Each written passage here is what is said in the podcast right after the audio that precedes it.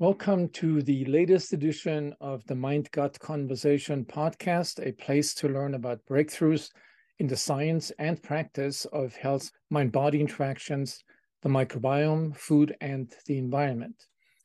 Today, I have the great pleasure to talk to longtime colleague and friend, Dr. Douglas Drossman, pioneer of the IBS field and author of several seminal books about disorders of gut brain interactions, most recently, the one entitled Gut Feelings, Disorder of Gut Brain Interactions, and the Patient Doctor Relationship, a guide for patients and doctors.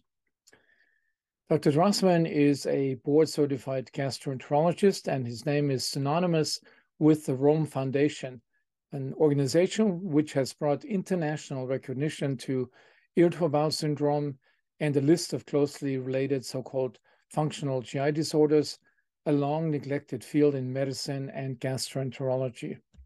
As the founder and longtime president of the Rome Foundation, author of some 280 scientific manuscripts, and passionate promoter of the importance of therapeutic physician patient interactions, Dr. Drossman was not only a pioneer, but has also had a major long lasting influence on the field. Welcome to the show, Doug. So I want to start this with something that that you have recently added to the field, and this is uh, this is a couple of books, and I will leave it to you to explain and and and, and show the details of these books, which I think are amazing. Everybody should read those. So maybe we start our conversation with with you explaining something about what the purpose was and what the target audience is, and sure. Well, thank you. It's a pleasure to be here, and I'm I'm, I'm honored that you asked me to do this. Uh, of course, we've known each other maybe 30 years or more. Yeah. Uh, each uh, in our interconnected ways are moving the field along. My interest has been to uh, understand the disorders of gut-brain interaction, irritable bowel, um, and understand it from a brain-gut air way. But I'm much more at the clinician end rather than the basic scientist or the brain end, but I integrate those things. And the idea of the biopsychosocial model, the idea of brain gut interactions, harmonizes very well with doctors and patients if you can get them to hear it. And I think part of what I do is trying to market that to some degree. And that led to the development of these books. As you know, we'll probably talk later.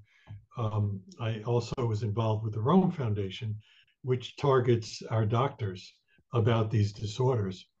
But to reach patients, I created a book, um, and I'll, I'll just maybe share a screen and show you. This is the book. It's called Gut Feelings Disorders of Gut Brain Interaction and the Patient Doctor Relationship. And I did this with a patient, Johannah Ruddy. Uh, she, she is not only a patient of mine, but we then eventually began to work professionally through the Rome Foundation and through our work on teaching communication skills. This book, I think, has four very important parts. It talks about the concept of disorders of brain, gut brain interaction. What is the biopsychosocial model? How do the brain and the gut connect? The second part is a compendium of all these diagnoses from irritable bowel to, to functional constipation, to cyclic vomiting. And it's done in a way that the general public, as well as doctors, can understand the pathophysiology and the management aspects. The third part is where Johannah tells her story of how she was treated. And that's a big theme in my interest, is that patients can be stigmatized and belittled for having, according to the dualistic model, um, a, a trivial disease or, or, or one that, that um, is, is not uh, relevant to our understanding of science. So I want to try to educate the world. And she beautifully tells her story about how she was treated until she came under my care and how she got better.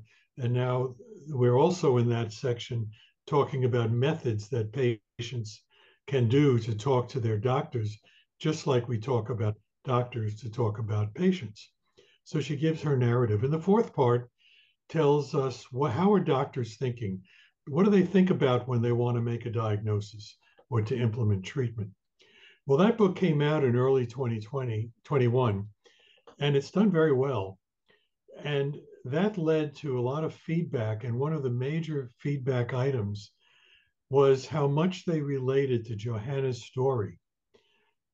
Uh, and then I realized that patients telling their stories is not only the heart of understanding clinical skills and communication, but it gives us knowledge that we might not normally have just from textbooks.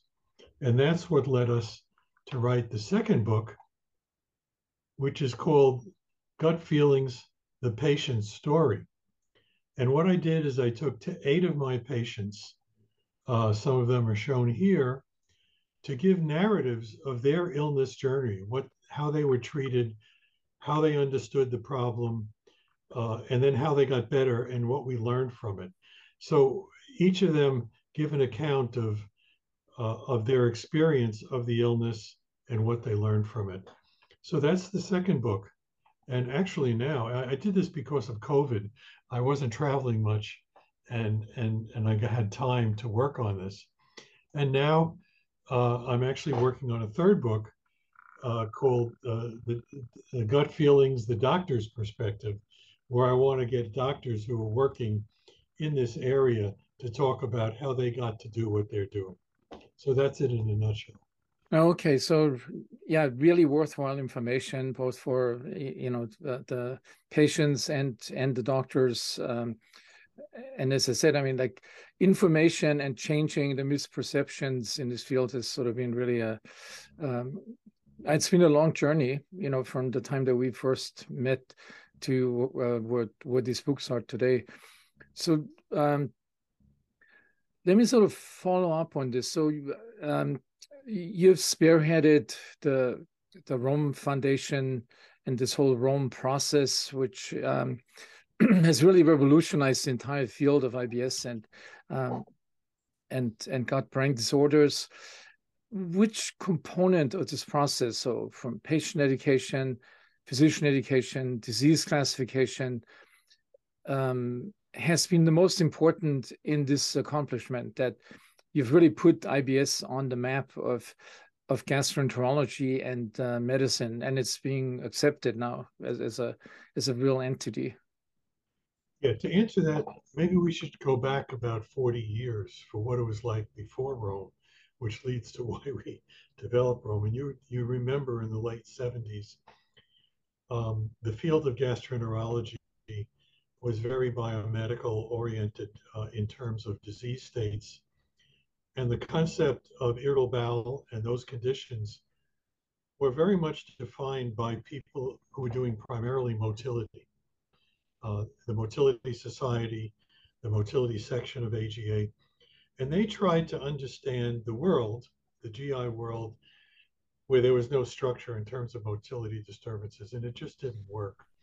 It worked for diarrhea and constipation, certainly, but not pain, not nausea, not not many of the symptoms that we experience or, or syndromes like irritable bowel syndrome. So I, I contacted at that time a guy named Sid Phillips, who was the director of the AGA motility section in, and said, can we develop a group to start to look at something from the standpoint of the symptoms? not the measurement of motility. He said, sure, you can have it. And he said it in a rather dismissive way.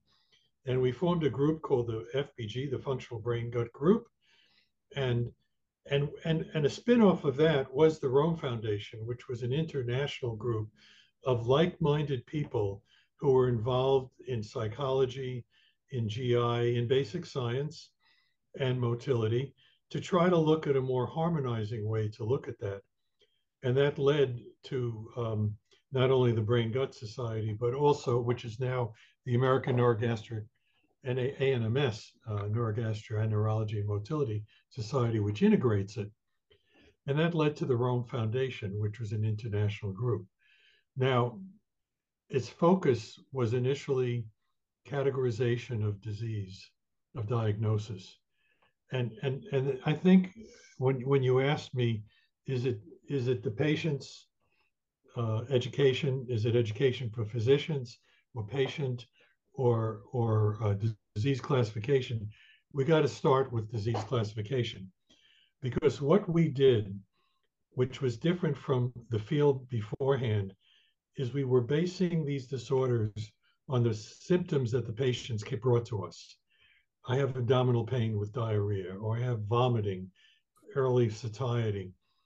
And we created a classification system based on symptoms. And that's different from disease pathology, and it's different from motility. And it captured the field by defining those groups, maybe 50% of GI practice, maybe 50% of primary care practice, where you had symptoms without structure and you couldn't do the motility.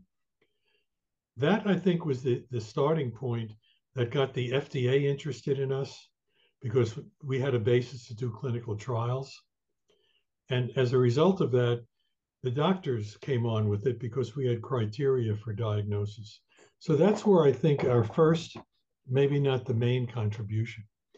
But the second contribution was for physicians and patients because by talking about brain gut interactions, we were providing a rationale from what functional GI disorders was believed to be. We did a survey of the AGA in the 80s, and most of the gastroenterologists thought functional GI meant you can't find something. And the second cause was psychiatric. And what it really was intended to be was disorder of function and but it was stigmatized it's stigmatized because we live in a dualistic society if you don't find a structure then it can't be real and and you you've been a groundbreaker in this area just like i've tried to try to explain you don't have to have structure at least in a pathology sense we do have structure microscopically but you don't have to have structure by x-ray or endoscopy to define a syndrome so we gave the physicians a way to describe this entity, these entities in ways that made sense to them as opposed to the absence of organic disease, which is the way it was in the 70s and 80s.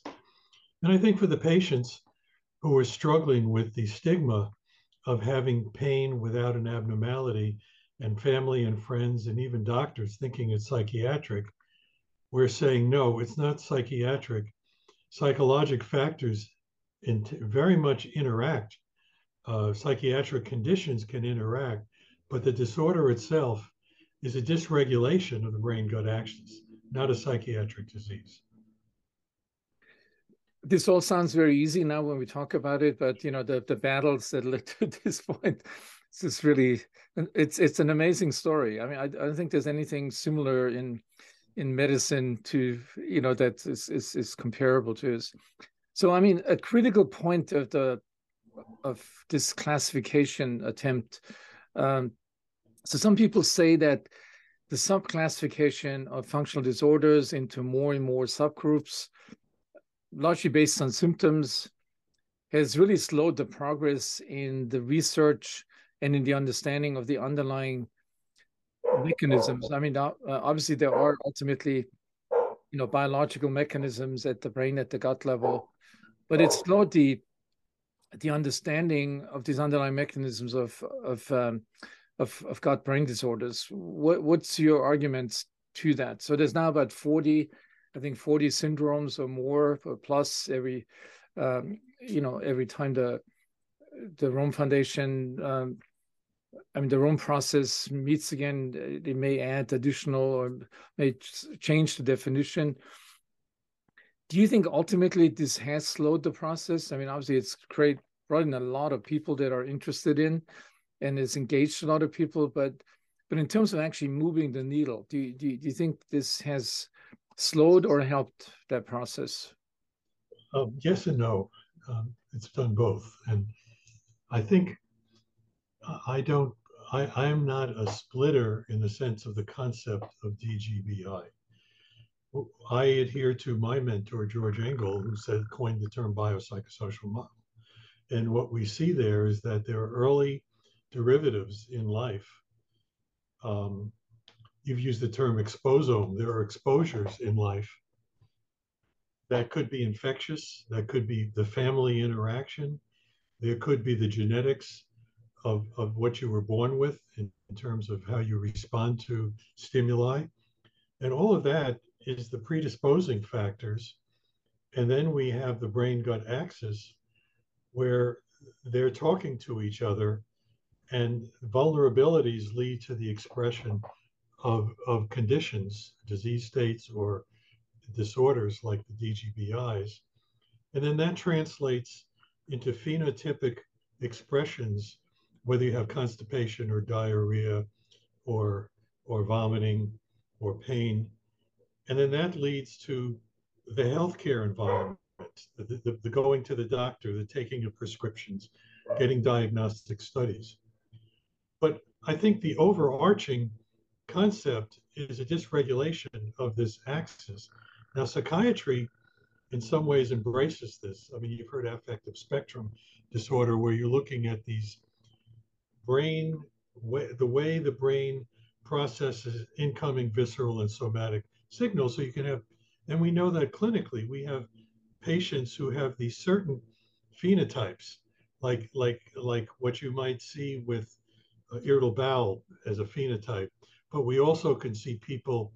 Uh, I, I'm sure you've seen them in your practice who come in with IBS and chronic pain and fibromyalgia and Ehlers-Danlos syndrome and POTS syndrome, where you have autonomic instability of the of the vascular system, and we see clusters of those people.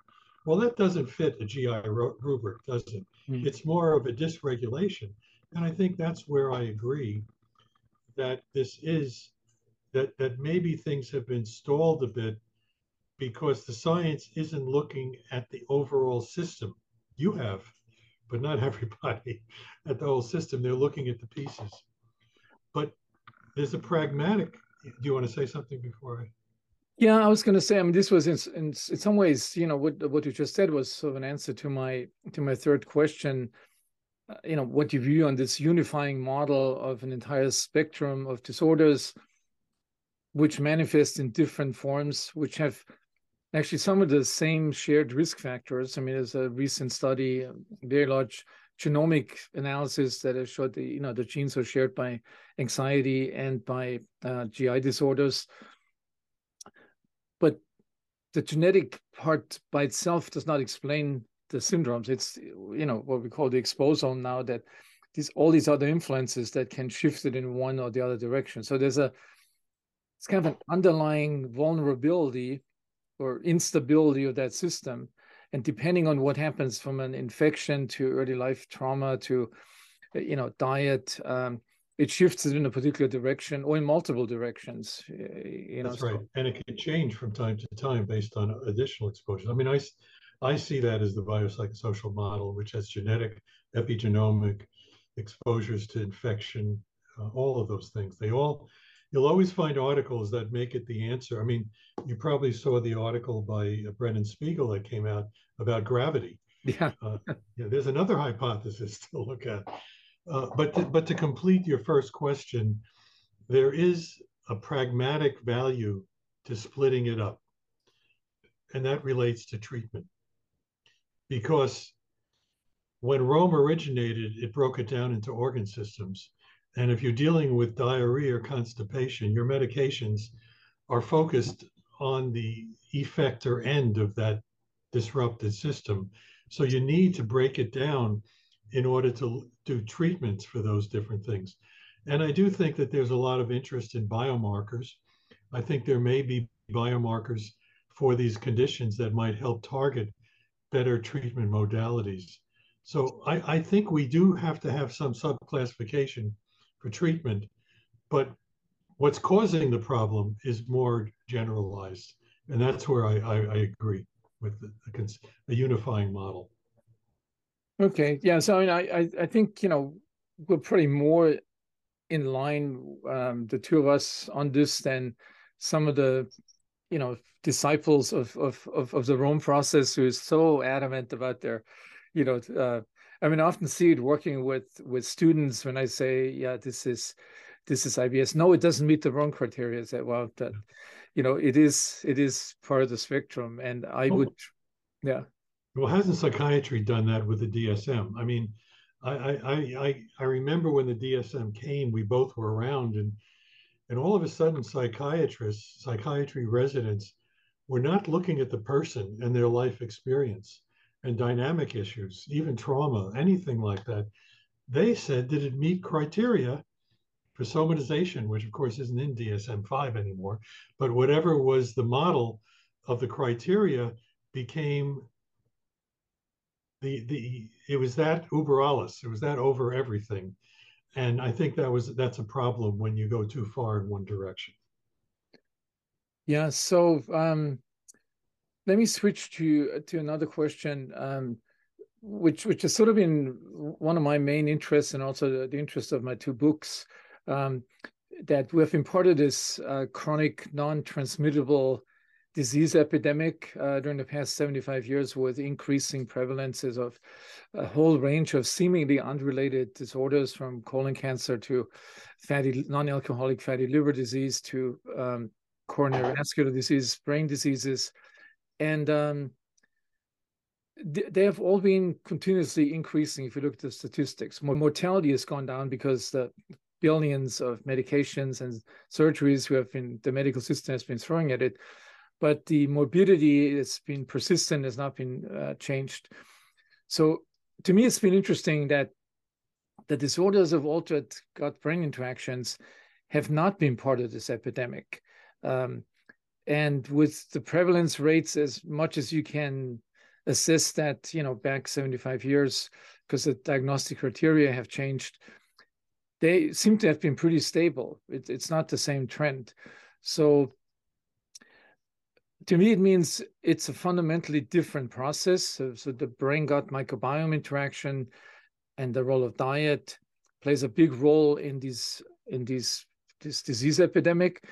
But the diet, I don't think, has really played such a huge role in causing, you know, in, in, in I mean, diet has changed so so dramatically, but the prevalence rates probably of IBS have not. Um, do you think there's a fundamental difference between these disorders that these non-transmissible chronic um, disorders that we have been experiencing an epidemic? And the interesting phenomenon is that the morbidity so who gets these disorders has been increasing is moved to younger people.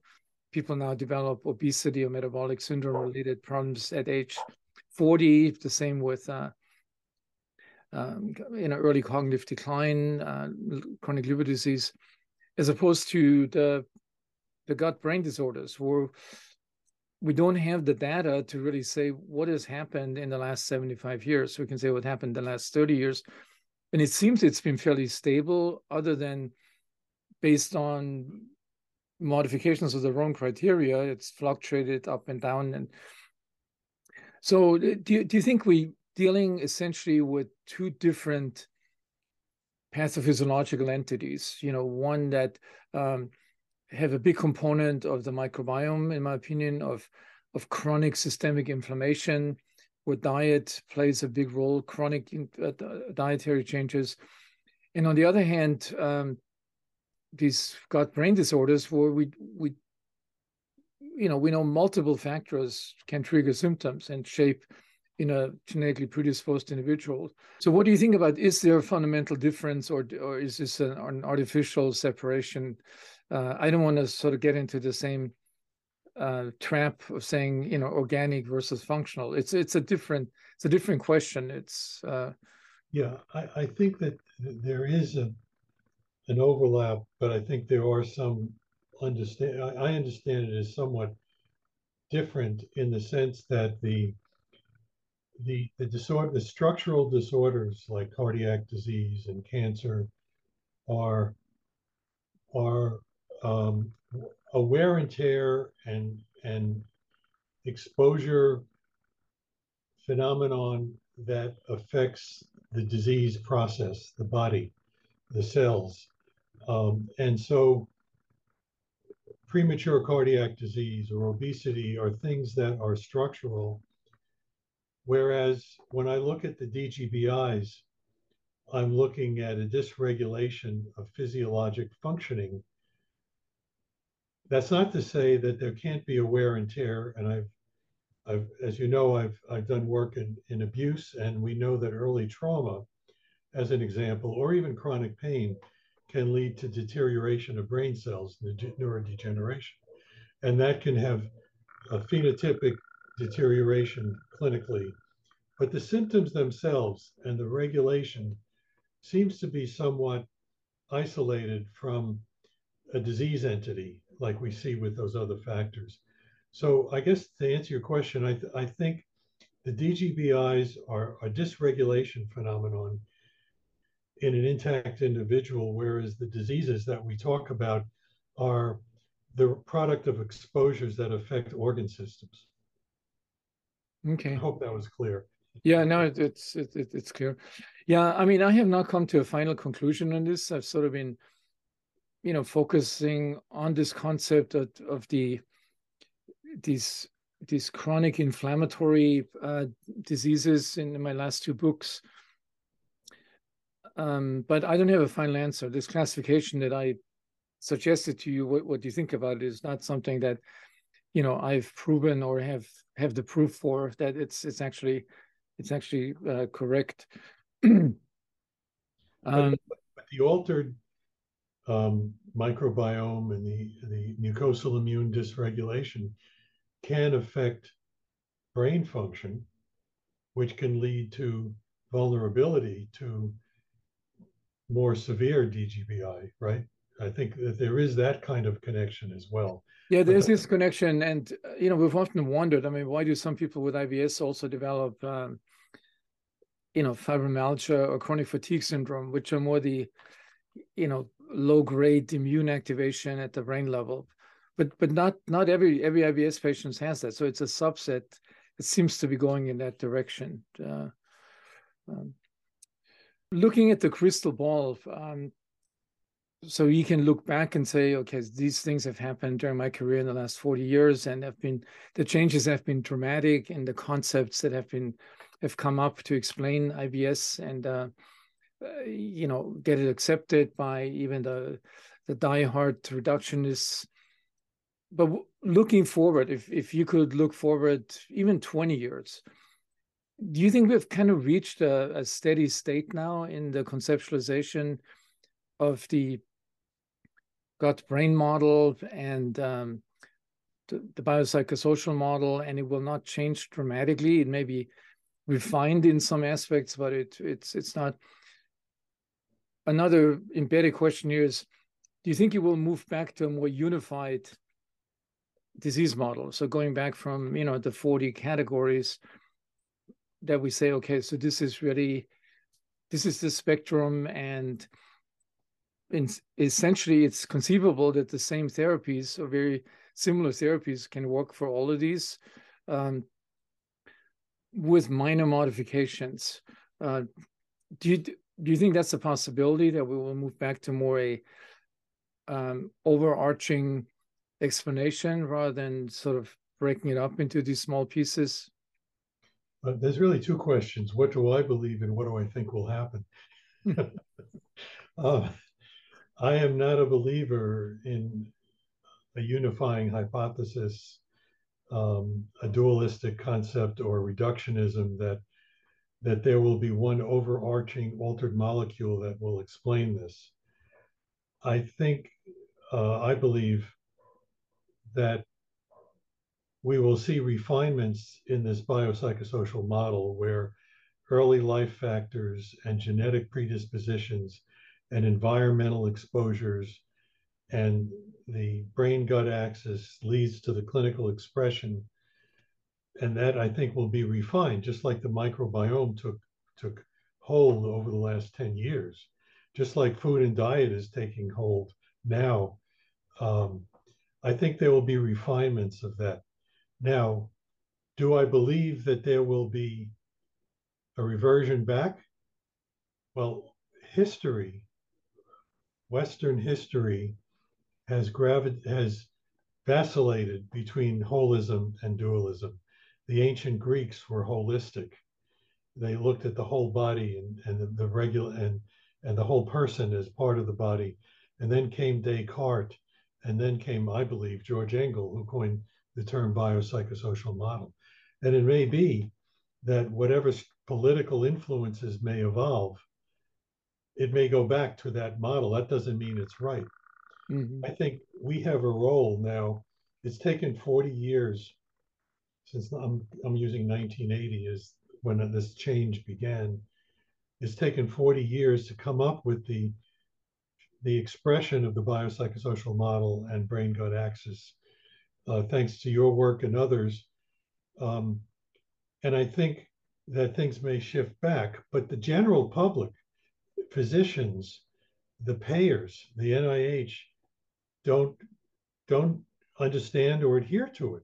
So unless we can change that, we won't get dollars mm. to do the research. The NIH needs to understand the biopsychosocial model and not look at um, various kinds of, you know, zebrafish or whatever you want to look at to explain human illness.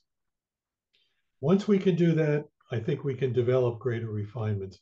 Maybe there'll be an overarching expression, but I don't think it'll be very different from what we're seeing now. We've we've developed the concept of interacting systems to explain the clinical expression of these diseases, disorders. I think we just need more refinements. That's my belief on that.